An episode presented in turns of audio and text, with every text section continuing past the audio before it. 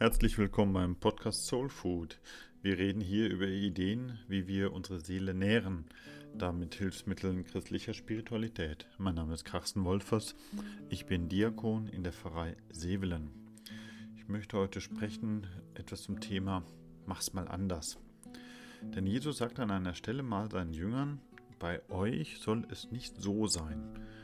Die hatten sich gerade ein bisschen zu sehr in Herrschaftsstreitereien halt verwickelt. Und da sagt Jesus ihnen sehr deutlich, bei euch soll es nicht so sein. Also als Christ sage ich mir dann, okay, dann machen wir es halt anders und unterscheiden wir uns ein bisschen.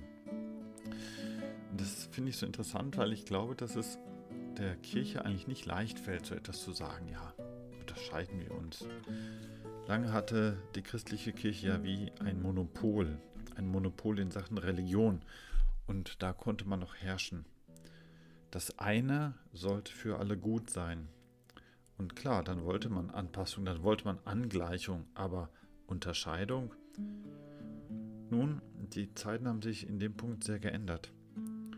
Heute führen die Kirchen eher so einen ganz kleinen Stand auf dem großen Markt der Religion, auf dem Markt der Lebenshilfen und der Weltanschauungen. Und auf diesem Markt bleibt eigentlich nur bedeutsam, wer irgendwie besonders ist. Also was soll bei Christen nicht so sein, was darf getrost anders sein gegenüber all den anderen Anbietern auf diesem Markt?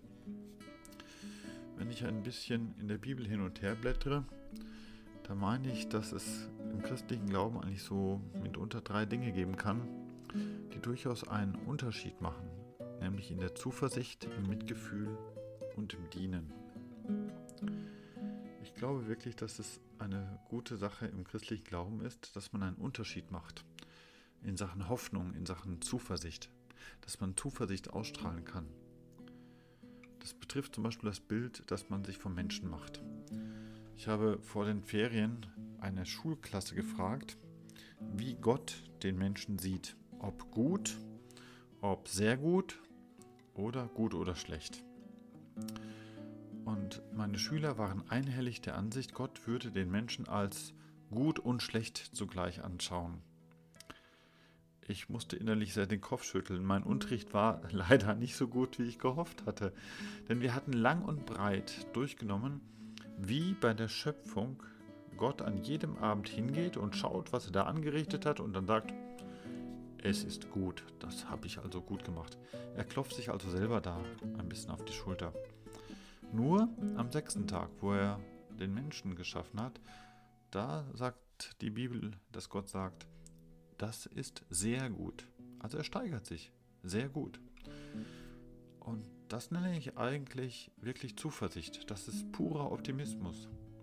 Dass der Mensch sehr gut ist ich zweifle manchmal, ob wir das wirklich glauben, wenn wir uns einander anschauen. Und da muss ich einräumen, ja, offensichtlich glaubt es Gott.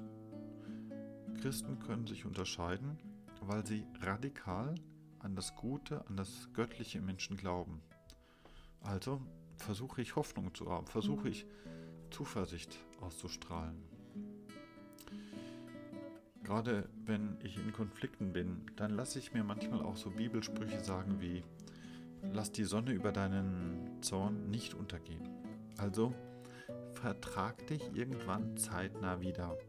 Erlaube dir keinen Dauerkonflikt, erlaube dir Versöhnung.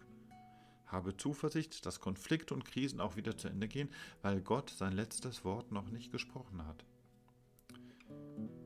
Der Hebräerbrief in der Bibel sagt es einmal so: Lasst uns voll Zuversicht hintreten zum Thron der Gnade. Also, voller Hoffnung, voller Zuversicht trete ich vor diesen großartigen Gott. Ich denke, das hilft mir auch anders aufzutreten. Das hilft mir auch, mich zu unterscheiden. Also Zuversicht ist der erste Punkt, wo ich mich als Christ, als gläubiger Christ getrost unterscheiden kann und unterscheiden sollte. Ein zweiter Punkt ist das Mitgefühl. Auch Mitgefühl ist etwas, wodurch ich mich als gläubiger Mensch unterscheiden soll oder unterscheiden kann, unterscheiden darf. Eben an jener Stelle im Hebräerbrief heißt es auch, dass Jesus nicht nur den Himmel durchschritten hat. Also nicht nur heißt, nicht nur den Himmel, sondern er hat auch die Erde durchschritten und gerade darum kennt er all unsere Menschlichkeiten und natürlich auch unsere menschlichen Schwächen. Und deshalb kann Jesus mitfühlen, wie es uns Menschen geht. Er hat Mitgefühl.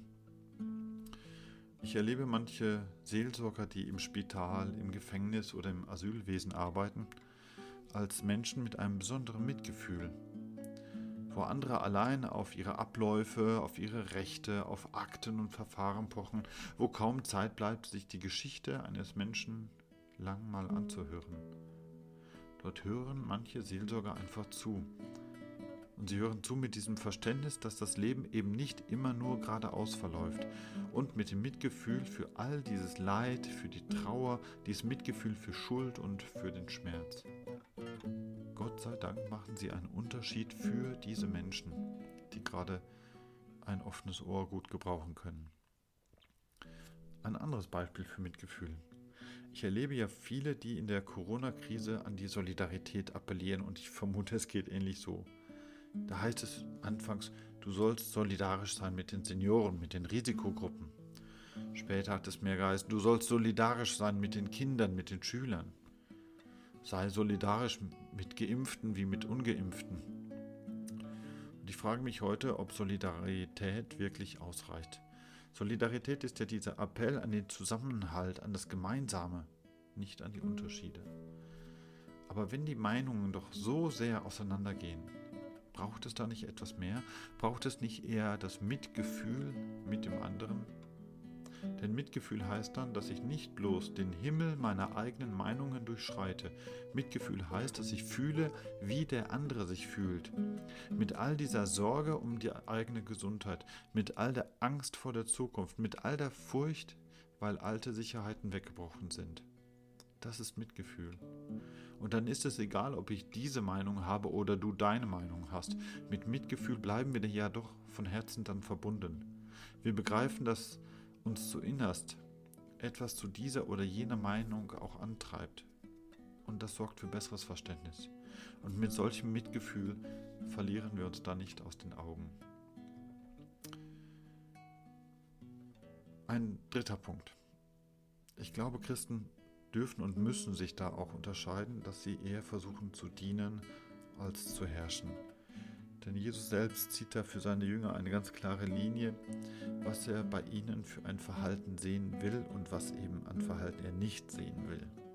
Deswegen dieser Satz, bei euch soll es nicht so sein. Wer bei euch groß sein will, soll euer Diener sein. Ich suche heute sehr nach Beispielen und ein Beispiel, was mir gerade in den Sinn kommt, ist ja diese Spenden, die man so im Laufe eines Gottesdienstes manchmal gibt oder auch an die Kirchensteuer, die manche ja beisteuern. Vielleicht gebe ich, um etwas dafür zu bekommen. Vielleicht zahle ich etwas, weil ich pflichtmäßig einfach meinen Beitrag leisten möchte und aus der Erkenntnis heraus, weil es ohne eben halt auch nicht geht. Aber wie viel mehr gewinne ich eigentlich davon, wenn ich meinen Beitrag äh, nicht, als, nicht nur als Spende, sondern eher so für mich persönlich auch als ein Training in Großzügigkeit sehe. Ich denke, ich gewinne dabei. Oder denken wir an die Zeit, mit der wir uns engagieren. Vielleicht helfe ich in, in irgendeiner Gruppe, in irgendeinem Gremium mit. Oder ich lese mal vor oder manche Kinder und Jugendlichen ministrieren da. Ich arbeite irgendwo freiwillig mit. Vielleicht gebe ich da etwas von meiner Zeit, weil ich einfach meinen Beitrag leisten möchte, weil Gemeinde ohne eigenes Engagement eben nicht gut geht. Aber wie viel mehr gewinne ich davon, wenn mein Engagement ein Dienst ist an Gemeinde und an Gott? Dann wäre Freiwilligenarbeit eben nicht bloß dieser freiwillige Einsatz, den ich da tue, sondern das steht immer auch in meiner Glaubenspraxis da als etwas, was ich tue als Nachfolge Jesus, womit ich ihm folgen möchte. Denn egal, ob ich etwas von meinem Geld einem guten Zweck überlasse, egal, ob ich etwas von meiner Zeit gut einsetze oder ob ich etwas von mir selbst einbringe, letztlich geht es doch darum zu dienen, so wie Jesus dient, sich selbst hinzugeben, so wie Jesus sich selbst hingibt.